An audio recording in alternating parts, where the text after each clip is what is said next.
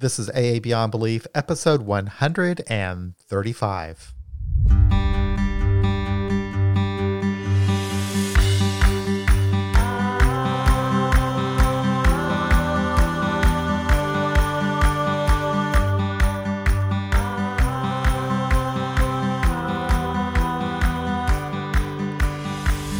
Angela's back to discuss the steps from a more secular point of view.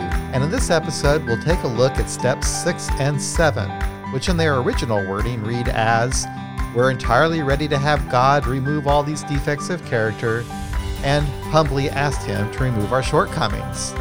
Sounds like these steps should be completely discarded if you're an atheist or agnostic or otherwise secular. But when you stop and think about what's really being done here, it turns out there's nothing supernatural going on at all. How are you, Angela? I'm good. How are you?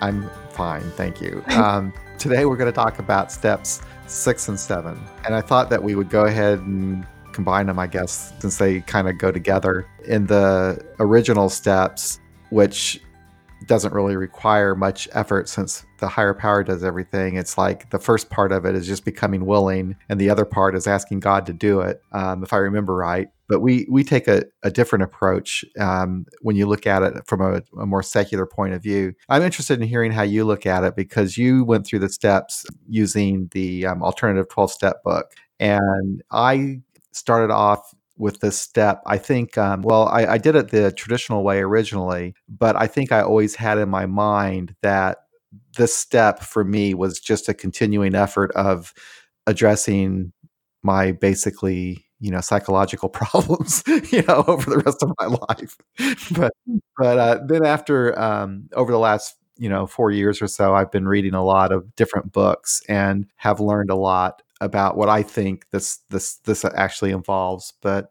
why don't we start with you? You want to kind of go through what you think about these steps, what they mean to you. Uh, yeah, we can do that. But I am curious about um, like what your your first take on it was, because I think that's what um, quite a few of our listeners either might identify or what they might be hearing in the rooms of what they have to do. And so maybe if if we talk about that or what if you remember what exactly your your sponsor told you to do for those steps or your understanding. My sponsor told me to pray for God to remove my defects. that was pretty much it. Yes.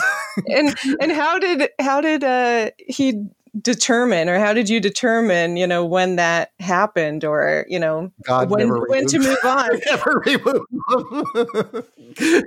that's the thing. You go to meetings and people talk about well you know I'm, god still hasn't taken this away or that away.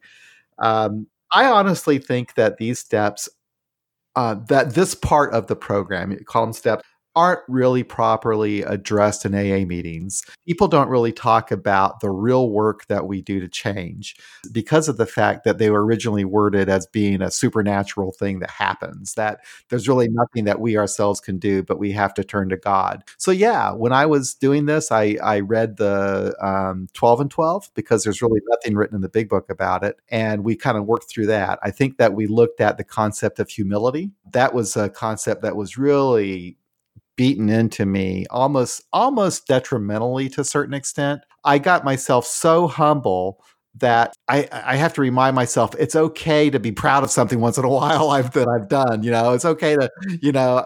so yeah, it was just it's just a little bit ridiculous, but yeah. So we I think we focused on humility and we focused on how I guess that the these were um, instincts run a, run run awry. We have a natural instinct that to survive or whatever and and then that gets out of control by being selfish or whatever. And that and and that alcoholics are are are the worst because they go to such extremes. So that's yeah those that's basically the stuff that i that i was taught. But the actual work of this nothing. After you after you do that sponsor says go pray and then for the rest of your life you're supposed to pray about these things now I, I see them completely different now and i think even in retrospect as i look back on that experience when i finished steps four and five like we were talking about last time i started going to therapy.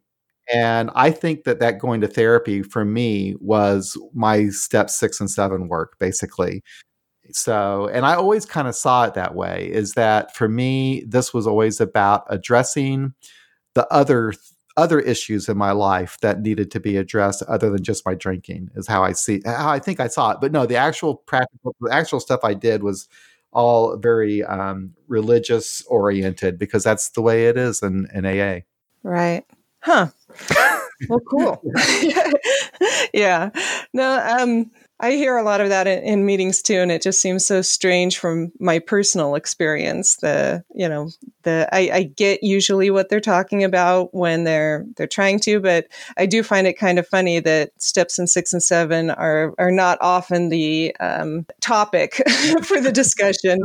Um, yeah, uh, you know, occasionally in step study meetings, you know, if they do them like by the month, then in June and July, there's a lot of people who are absent because you know, not a lot to talk about with six and seven. But for me, you know, like you, I found them to be the most important um, as far as uh, change and acceptance of myself. And and I guess that uh, release that that a lot of people find um, you know most of them say they they get it after step uh, five sharing with somebody else. But for me I think it was in six and seven because that's where I started to see a little bit better that I wasn't the sum total of of you know these uh, behaviors or character defects. Um, and it gave me that that grace from the the part of my my mind that uh, seems to keep me accountable or that's so critical. It's like, oh, okay. So, you know, these are things that I've developed over the years to survive and to cope. And now I have the opportunity to see them and see how I can use them in both positive and and how I was using them negatively and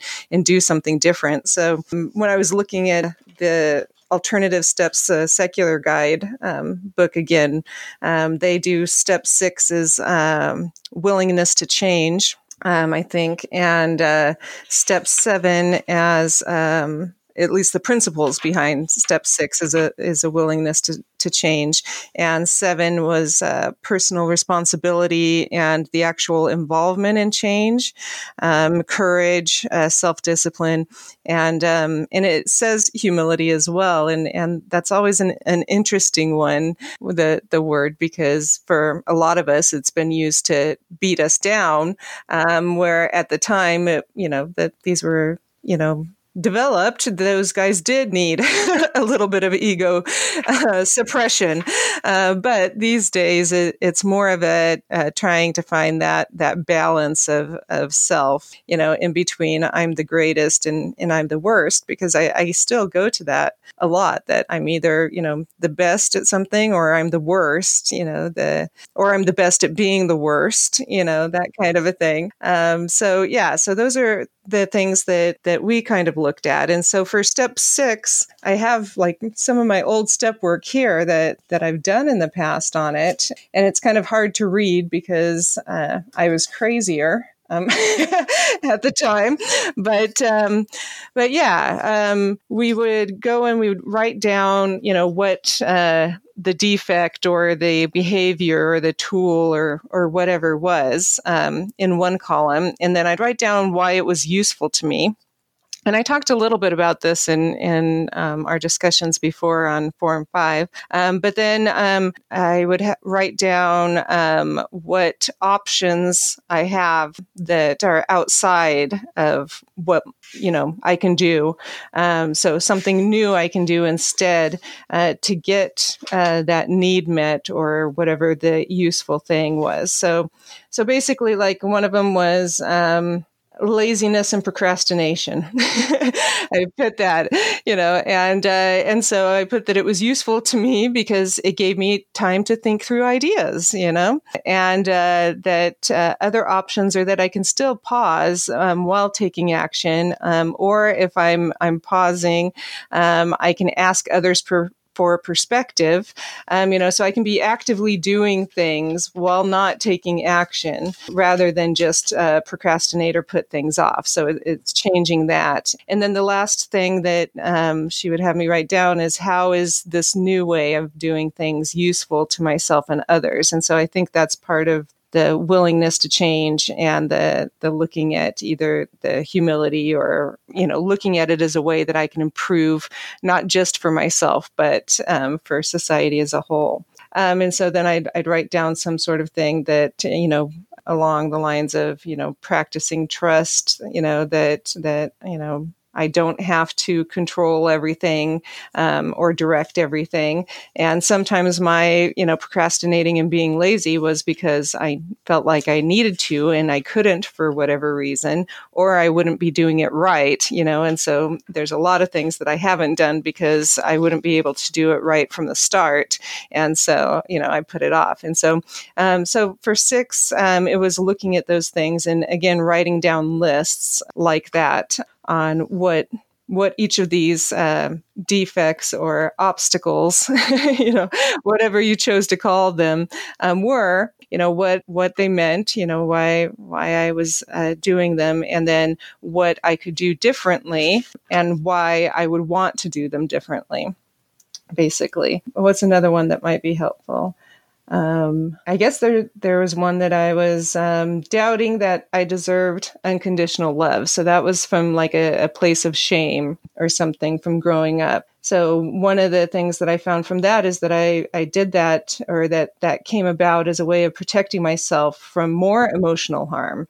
You know, that I was trying to preserve myself by, you know, doubting that other people could love me and that uh, what I learned from this was that I'm the one who, at, at any given time, you know, am able to give myself the love that I need, um, that I don't have to orchestrate it or depend on my self worth from other people or protect myself from other people.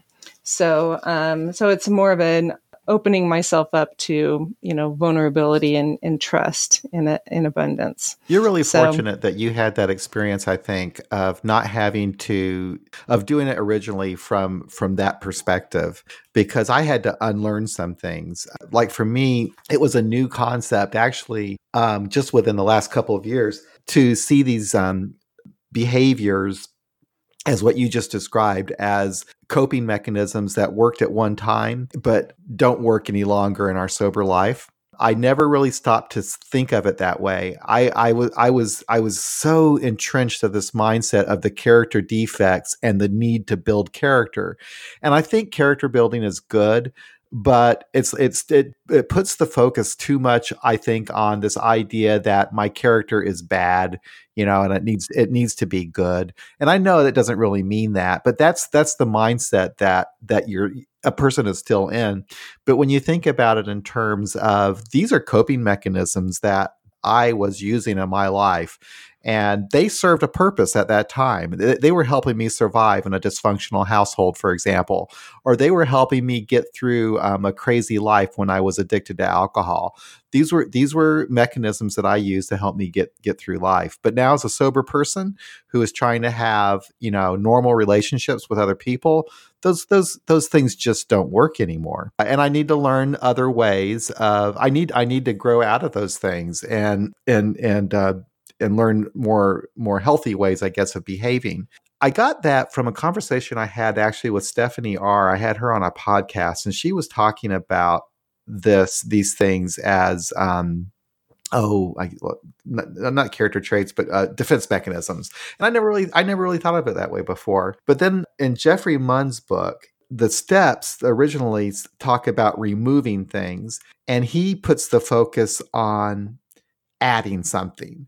So he he looks at it the same way is that these were behaviors that we engaged in to cope and rather than trying to get rid of them let's focus on building more positive or healthy um, ways of living yeah, yeah, no, and and that's that's kind of how I I learned too. Um, was because like with you know I've mentioned before manipulation. You know, I I learned you know manipulation. You know, sometimes you have to do it to get shit done. you know, and so and so it's not something that you know I want removed from me because it is a, a skill and it's something that's actually rewarded in in a lot of um, business and uh, careers and stuff in order to get things done. Um, what I needed to do was look at, you know, how I was using it in ways that weren't helpful for me, um, weren't helpful for my integrity and the person that I wanted to be, and then change those and look at, you know, how I could do something differently in those situations. And, um, and a lot of that was just uh, the learning to pause and kind of um, take a step back from whatever uh, situation was happening that I was unhappy with, um, and not just automatically go to manipulation um, in order to get things done, but to be able to look and see is the you know what is the best tool for this situation? Is it just for me to step back and let you know whoever else is involved figure it out for themselves? You know, am I supposed to be the the person who's like the the the wise you know um, guidance or something you know do i step back and just share you know some some words of wisdom? Or or do i just keep my mouth shut? You know is that the best way to get through these things? Um, but yeah it's it's to recognize that this is a tool. This is you know where it came from. I had to manipulate in order to get my needs met um, growing up. And uh, and i don't have to do that now. There are lots of other tools at my disposal. Um, but i have these ones you know hardwired into my brain um, because of of how I grew up. And so yeah, so that's a, you know how how I learned to to look at them. So I, I in meetings where they're talking about you know step six and seven and things not being taken away, I I always bring up a, a defect that um, that I I've used and how I, you know, used it negatively when I was drinking or in the past, um, you know, just in general, um, and how it still can be used negatively now, um, but also how, you know, it can be used positively, you know, why I used it, you know, and that it wasn't necessarily bad that I was using it. So trying to take things away from the good and bad and um, the evil horrible alcoholic work, worst person in the world to you know just a person who was you know uh, trying to get by and uh, using the tools that that they developed. You know, it, it, wasn't like I we you know were born and said I'd like this set of tools. You know, it's it's you know what we grew into, and so some of this, I think, in six and seven is unlearning, which is going through and recognizing. So you have to go through and see and, and make the connections with your step work and and uh, your sponsor or whoever you're you're doing this with. Um, make the connections um, and then make some decisions on. So, you know, you write down, for us, we write down on, on note cards. And this is more of the step seven where we're trying to learn, you know, I guess self discipline and and personal responsibility and stuff, um, where we're getting involved in our change.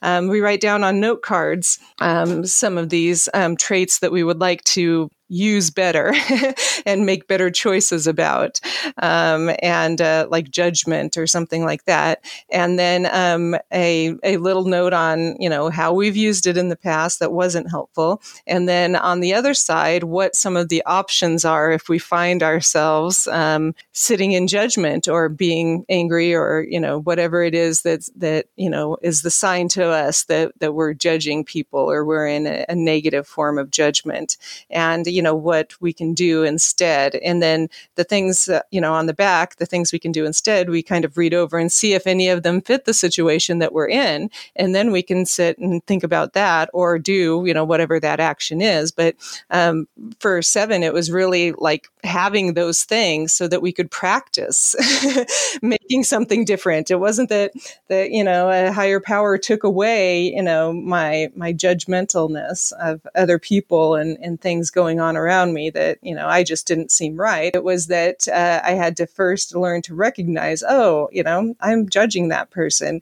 And then look at what my little, you know, note card said are other things that I could do instead, and then practice that at that moment, and then you know keep doing that. So so for six and seven, um, the way that that we do them, um, uh, that I've done them, is that yeah, you go through, you do the the writing down, you know, in columns generally again, um, and then on seven, you you write the stuff on the note card, and then it's part of you know you carry that around for a few weeks working on it. And then we meet either you know like i meet with my sponsor or, or sponsee who whatever the situation is and then talk about situations where they've actually used them you know has it been helpful? Did they find that when they were doing it that a new idea came up of how they can use you know uh, act differently in a certain situation?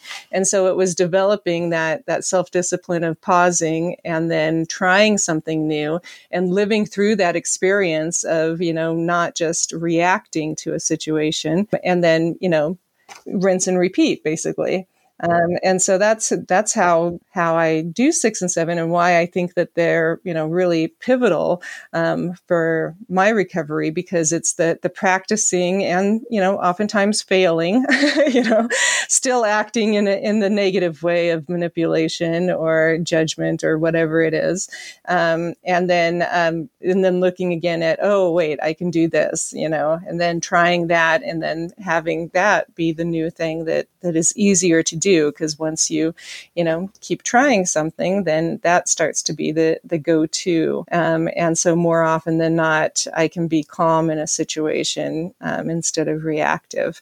Um, but i needed to know why I was being reactive, and that I was being reactive, and um, and what are my other options? You know, it's it's kind of like when somebody starts to realize that they are alcoholic or that they do have a problem. It's like, well, great, you recognize that, but that doesn't necessarily mean you're not going to drink ever again. you know, how do you not drink ever again? And so, six and seven for me is how do I learn to do things differently so that um, I'm not still behaving in the ways that that made me feel negative about myself and like I needed to turn to a substance or some sort of thing for escape. And you know, you know, I did seek outside resources, you know, beyond myself or AA. So that was like, I guess, my substitute for the higher power is, you know, going seeking professional help, you know, therapy and so forth. But that that that was me. But you know, again, I we talked about this before. I I I did I do recommend it. That's that's what really helped get me into another level because when I was able to talk to another person about you know, I had I, when I'd go to my therapist, in other words, I wouldn't have like a list of my character defects or a list of things that I was wanting to change, but I had them in my head. I knew I knew what I learned, and I would talk about these things, and I just talk about what's going on in my life, and then I would learn different ways, or I, or I'd even have a different way of even perceiving it, because sometimes the way that I would perceive um, something wasn't might there's could be another way of looking at it you know? Um like the whole procrastination thing you know? Sometimes yeah sometimes i i'm i need to just do something you know? I need to pay that bill you know? Just just do it you know? But other times you know it's like you need to stop and pause and think, like you were saying, you know, if I'm working on something, some project um, at work, you know, and I, I just can't, I just can't get it done. I can't, you know, I'm just not, but what's happening, what's really going on there is I'm thinking it through. I'm thinking it through. I'm thinking of how am I going to, to really get this project done? And then eventually it does flow and it comes, you know, and of course you do have deadlines and stuff at work, but you know, a lot of times I, I think that I'm, I'm putting something off when in real reality, I'm really in, in thinking it over. I'm trying to understand how I want to get this thing done. Right. Yeah. It's kind of the the story that we we tell ourselves about, you know, whatever is happening, our emotion or or the meaning that we give to it. And and a lot of us um, have different meanings that that we've applied to our behavior. And sometimes it's correct and sometimes it isn't. So i used to think i was a terrible procrastinator and i remember as a younger person going to meetings and i would be talking about that a lot you know like oh bad me bad me procrastinate procrastinate. And especially like on step 4 when we were doing that and then later, in hindsight, I look back on it. I thought, well, you know what? During that time when I was procrastinating step four and beating myself up about it, and my sponsor was giving me a hard time about it, actually, I was kind of trying to understand what the hell I was going to do. You know, I was it was it was a, it was a period of time of reflection. It was it, that was actually part of working the step. It was kind of preparing myself for what I was going to you know what I was going to be doing. You know, I, I didn't take it. I didn't do it lightly. I took it pretty seriously. So yeah, you know, it's just it's nice to be able to have you know someone who can give you another way of looking at things sometimes. I think that that was what's really helpful for me. As we've said before, therapy is invaluable, and and um, and yeah, and I, I suggest it to anybody who can get it um, as soon as possible in, in recovery because yeah, there's a lot of stuff that AA isn't um, a good fit for for everyone. Um, you know, some would say anyone, but but there are there are some good things, which is why we do this podcast and why why we're still involved is uh, trying to help people that need the help where they're at. Because when I I got sober, I I didn't have the resources for quality therapy therapy. And I just, you know, was fortunate that I, you know, was in a place in, in a city and at a time where I met somebody who was doing the steps these, this way and, and well, who was willing to do the step this way. She already did them a little bit differently than most people from her because of her Buddhist perspective, but she had never actually done it using the alternative 12 steps, a secular guide. And so she was willing to do that with me because I had that book. And, um, and yeah and so because of that i understand them and and uh, do a program that's a little bit different than the mainstream but that has really worked well for me you know? So another thing i was thinking about with um, that i learned from uh, six and seven i think um, one of the things that came out of my step work uh, that i was looking at earlier was um, i was frustrated. This was after i'd done some step work and stuff. Um, but I was uh, meeting with my sponsor and I was frustrated because I, you know, was having trouble at work. I was having trouble getting up and going to work. And so I hadn't um, set my alarm or I'd slept through my alarm like three times that week. And, um, and so, you know, what I was, you know, frustrated with is why I'm being so lazy and inconsistent again and, and things like that. And so we talked about, you know, so what does this behavior that I'm doing of, uh, not getting up with my alarm. And what are the feelings that it's created? And and you know i was frustrated uh, with myself. I was in fear of being late for work that i could lose my job and i was embarrassed you know about being late. Uh, but the real issues that that were behind all of that is that i was um, feeling loathing for myself that I can't seem to get it together and shame that I have a regular job instead of, of creating my own destiny or, or whatever it is that I had in my mind that, um, that I didn't like this job because of, you know, and, and that these were this, you know, not getting up was actually me acting out these emotions and these feelings and, and things that I created. And so what we did was uh, created a plan of, you know, how, how would I like to take care of this differently? And, and so we did, you know, some practical things like, um, you know, try to set my alarm earlier. And then um, also we wrote down for me to research employment or career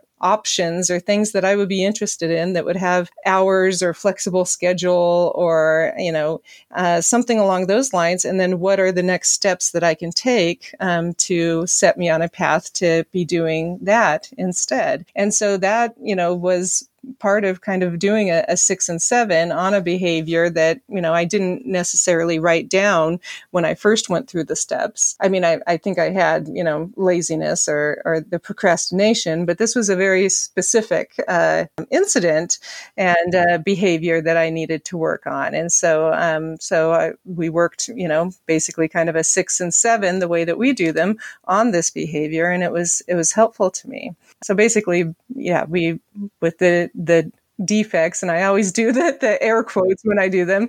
Um, um, we look at you know how it was useful to me, you know what it, it was useful because um, what are other ways that I can take care of this need, or what are it, what is it trying to tell me about a need I have, and then what are the positive actions uh, that are healthy or specific that I can do instead of these uh, use the outdated resource or use the resource in a way that's not helpful. And this really is a lifelong process. And and sometimes it's like, you know, two steps forward and one step back. You know, I I a couple of years ago, maybe it was two, three years ago, I had a crisis going on at work where they wrote me up and they were getting ready to fire me and they gave me a list of reasons of things I wasn't doing right.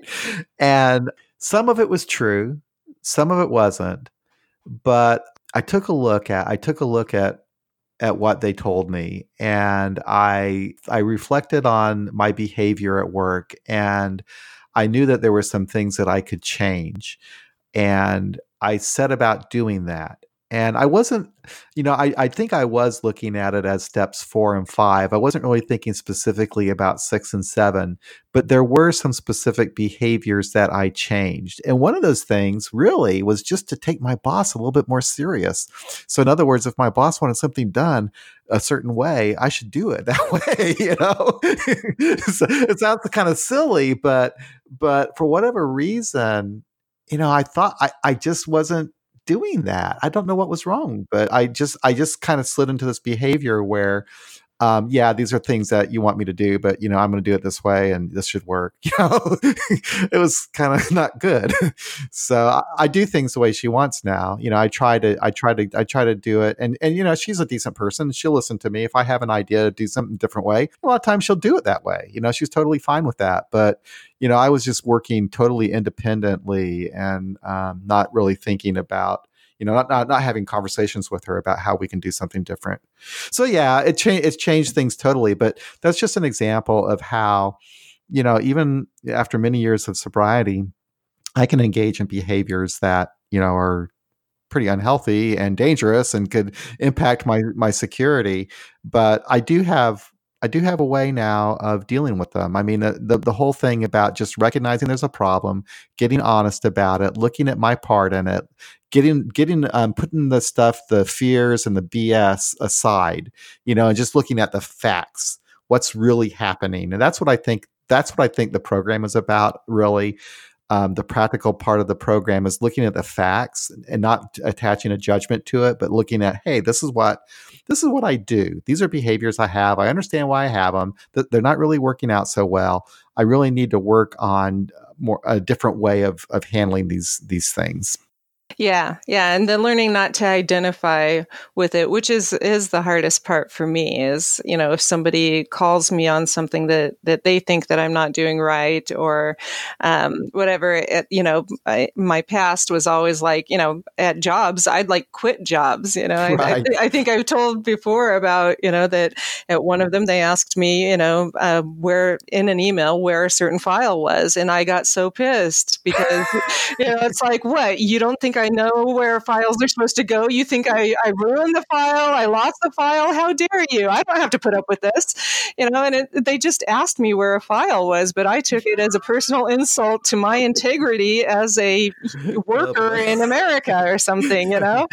Um, and so, yeah, so that was one of the, that my sponsor and I like to laugh about um, because I, I, was, I was ready to quit. And, and at that, by that time um, in my sobriety, I had made a deal with my sponsor that I would not quit a job without calling her first because yeah. I was like that. That was my reactivity to any sort of criticism um, that, or perceived criticism. Like I said, this wasn't a, a actual criticism. My my boss was just looking for a file. Um, I just read it, you know, as a criticism. And so yeah, so I, I did not not quit my job over that. But um, that was my my mo. That's how I, I operated on things. And so now, you know, when stuff like that happens, sometimes that part of me does still, you know, pop up and, and, uh, you know, the fear that, that they think I'm not doing something right or that I didn't do something right or whatever. Um, but I've practiced enough now to know that, okay, you know, I can take some deep breaths and ask some questions to find out, you know, what is really going on here? Is it that I, I goofed up, you know, and if I did, is it that I didn't understand what they wanted from me or is it that I understood but thought that I knew better and it turns out I don't, you know, um, and that I need to change the way I'm doing things to better match, you know, the group that I'm in. Um, but it's, it, it's not as much of a, um, well as a defective character or as a attack on my character whereas it felt like in most work settings and in relationships and friendships and stuff that it was an attack on my character anything that was you know not right um, and that i would generally leave retreat or do some sort of action that was uncalled for for the situation because um, i couldn't see it um, correctly and so doing this step work um, gave me options on how I could start looking at things um, in a different light. And, and so that's why I still, you know, do, I guess some people would call it a 10th step. But um, if I'm struggling with something and I don't have the ability for whatever reason to talk to somebody else, or I don't think it's an appropriate thing to talk to somebody else about at the moment, I can go through and write columns and, and do what I think the, the situation is about at the moment. And then by doing that, it has changed, I guess, in my brain so that I can actually do the the column on what's my part in it. But I, it helps me to write it out in that way um, because I know that even if I write my part in it, that you know it doesn't mean that I'm a bad person. Whereas usually going into it, my my brain's you know still spiraling on how I was wronged in this situation and how this person's wrong and these people need to do this and blah blah blah. Um, but when I write it out in this way, I've learned that I can I can uh, be open to um, having a part in it, and that when I write that down, it it takes a lot of the power and the the juice away from um, whatever it is that's uh, bothering me or, or causing me to spin. And you know, I wish I was much more you know zen and uh, you know nothing got to me and you know i was open to all criticism and would consider it thoughtfully and uh, but that's not the person that i am.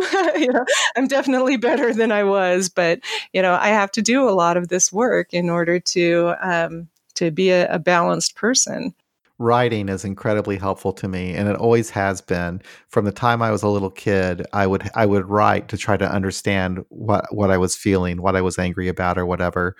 And today to this day when i am having a serious life problem i always start addressing yeah. it by writing yeah definitely that makes me think of my niece when she was uh, only two. She would get a notepad and she would just put little marks on it, and then she'd tear off the paper and hand it to us. And so she had like you know all these notes for us, and and yeah, got into journaling at a very young age when she didn't even know what letters were or how to read. And and uh, I always thought that was cute. And and to this day, she she loves to read and journal and stuff. So you know, I'll never forget when I was 12 years old. I wrote a Declaration of Independence from my parents and I posted it all over the house about what tyrants my parents were and how I was declaring my independence from them.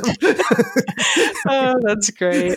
but I, when I was writing it out, though, you know, it's like you know Thomas Jefferson. He he was actually you know writing out his grievances to, to the king. I did the same right. thing. It's like I'm really pissed at my parents. You know? that's awesome. I love it. yeah. So writing has always been always been important. And something that you said that um, that I caught on to also is how interesting it is that a lot of the problems that we seem to to get into um, boil down to communication. It's like we perceive something one way. They asked you for the file. You perceived it a whole different way than they intended it to be perceived, but that was your reality. And it was like it was like not having that communication. And it's like I I deal with that now. And it's usually the workplace where I have these things. You know, I'm a manager. I've got these people that work for me, and they do what I did to my boss. They don't do things the way I want them done, right? And so, so, I'm thinking, I'm thinking, oh man, they just don't respect me, and blah blah blah. And next thing you know, I'm falling into this, I'm falling into this, you know, this morass of anger and frustration and everything. But but if you really stop and think, okay, these are just is just how I feel. But if you if you ask the person, you know, in a in a way that you know it's it's not confrontational or anything but you just kind of get down to the facts of what's going on. You find out it's really not personal. I always take things personally. I think that's probably natural to take it personal and then you get down to it it's like oh no you're just doing what i was doing to my boss. Right. Right. Yeah. Yeah one of the things that my first sponsor um, gave me, which was helpful, was uh, the book uh, Nonviolent Communication.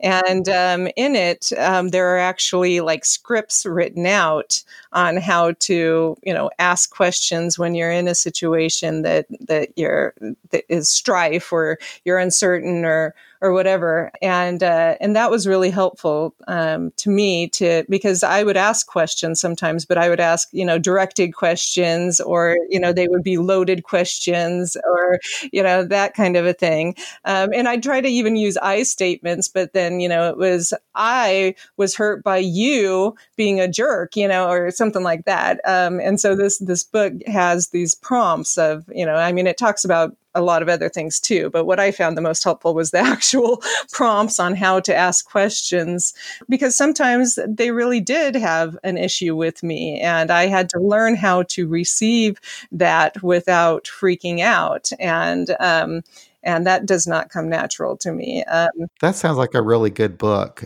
Th- th- that communication piece is really important. Another thing that I learned is um, in AA, I learned somewhere along the lines um, that um, if you tell somebody how you feel, they can't really argue your feelings. Well, that's kind of true, I guess, but that's not always the best way to address something. Is to say, "I feel, I feel like you don't respect me, whatever." You know, because the person will still look at it like, "Oh, you're, you think that I." It, just doesn't always work, and there's mm-hmm. got there's got to be another way of doing it. Sometimes you have to. Sometimes when you tell somebody that that that you feel a certain way, it's putting the it's putting it on them to make me feel different, you know? And it's just like you can sometimes just leave that out. Sometimes I think it's appropriate to talk about how you feel, but sometimes it's not so appropriate, maybe. And I'm just kind of kind of figuring that out myself. This whole communication thing, I should probably read that book. Yeah, it was it was helpful for me. Um, she because it was my first sponsor, and so it was you know still in my early recovery. Um, where where I was you know making friends within recovery community and trying to build you know solid friendships um, instead of just you know people that I drank with at the bar and and stuff. And those were with other recovering alcoholics. So you know what could go wrong? Um, and uh, and so there was one where um, a friend I had met and we become um, good friends. She went to different meetings and stuff. Um, but I met her through another um, boy in AA that I was dating at the time, and um, and so then him and I stopped dating, and um, that was a little bit awkward because they were friends, and so she had made some sort of comment while we were hanging out that that I interpreted as that she was friends with him first, and so for whatever you know the situation was that I would you know be second or something along those lines. And so I was super upset. And, you know, I was, you know, not going to talk to her or I was going to talk to her and tell her exactly how she made me feel and blah, blah, blah, and what I thought about that. And I talked to my sponsor and she suggested I go and, you know, look at that book. And so what it suggested was that I get with her and, um, and say, you know, when we had this conversation, um, this is what I, I heard. And is, is that what you meant? Because, you know, yeah. And, um, and then she was able to say, no, you know, what? I, I don't recall saying it like that. And if I did, I wasn't, you know, choosing my words very specifically. Um, but that wasn't what I intended at all. And so then it was able to resolve without, you know, a whole lot of stuff. It was just that, you know, I asked, this is what I heard. Is that what you intended? And then she could clarify. And, and if it was what she intended, then we'd go from there. But, you know, it, it changed, you know, my feeling of the relationship, you know, within moments, which I had been stewing over for at least probably two days by the time that we had got to, to that because you know I'm I'm good at that. Um, so so yeah, so I, I, found it really helpful and um, and you know enlightening that oh I, I can hear things or people can say things and do things and it's they don't have the intention or the meaning that that I hear or take from it. I like that because you're actually asking for clarity. You're actually asking to to, to make sure that you understand what was right. and it, it changes me to be more generous to them too, because in general, I would be like, they they did this, they don't like me, they hurt my feelings, they you know whatever was you know them bad, and and so by by you know changing it to giving them the the benefit of oh maybe you know they didn't intend it that way, or you know give them the opportunity to have clarity then that too um, shows a, a open mindedness and a, a, willingness. And then hopefully they'll, you know, bestow that back to me when I say something stupid or do something that, you know, hurts their feelings because that's how humans work. And so that then creates a, a deeper, you know, relationship or friendship because um, we both know that if there's something that one says or does that the other, you know, finds um, hurtful, that that person can come and talk to the other person about it and have that that open mindedness um, to to clear up the situation. That's really interesting. That whole idea of communication and healthy communication is really interesting. I think it I think it really does apply kind of with these steps too because when you're thinking about these steps in terms of how I'm going to change going forward for, you know, throughout my life, the communication part is really really important. So yeah, that I think that book is something I, I definitely will check out because it's something I've I've been thinking about this more and more. Um, we've been talking about it at our meeting about communication and being assertive and all this kind of different stuff. And I find it very interesting. It's a very interesting topic, and I think that it's something that I really haven't addressed a whole lot in my life. And I, I think that I, am still not always communicating right. Um, it's, you know, I think I, I recognize it easier with email because so oftentimes you'll get an email and you, and you read into it something that the sender honestly didn't mean, or you don't read it all the way through or something like that. Well, I think the same thing does actually happen in verbal communications too, that we don't always, you know, we, we, we think we're hearing one thing, but we're really not. It's not what was the message that was intended right. anyway. Exactly. Exactly. Well, I think that we had a pretty good discussion about step six and seven here. Um, you know, boiling it down, I think it's all about, you know, changing behaviors. Um, I think it's all about, you know, we had these coping mechanisms that that we used throughout our life that were working at one time that maybe don't work so well, you know, now that we're adults and are in, in sober adults. yeah. And these are the, the steps for me where I get to practice doing things differently and, and get, get to have that feeling of, um, of okay i survived doing this differently and the world didn't end so maybe i can do it again. Kind of like you know when you go through your first you know thanksgiving sober you're like okay i survived that one so you know maybe i can survive the next you know holiday sober. And it's really a positive it's a positive thing too because you actually you can actually see progress and you act you can actually enjoy it. You're learning something new. You get to practice that. So yeah it's it's the, it's really the core of recovery i think really when you get down to it. Right. It's surviving the scary stuff of doing things differently and, and having different results and, and being able to make those changes, which, you know, it's worse we need to do as adults in life, you know? So. All right. Well, thank you, Angela. Thank you very much. Um, so the next steps are going to be eight and nine. I guess we might want to, do you think we should combine those two? Oh yeah, definitely. Okay. We'll combine those two. All right. Well, you have a nice, nice day. You too. Thanks.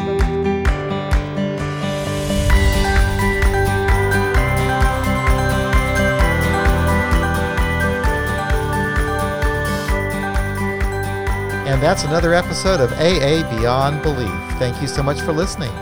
Hey, if you'd like to help out our site and podcast, there's a couple of things you can do. First of all, go on over to iTunes and leave us a review, hopefully a favorable one. You can also help out financially with either a recurring or one-time contribution. You can do this by setting up small recurring donations at our Patreon page, which you can find at patreon.com slash aabeyondbelief.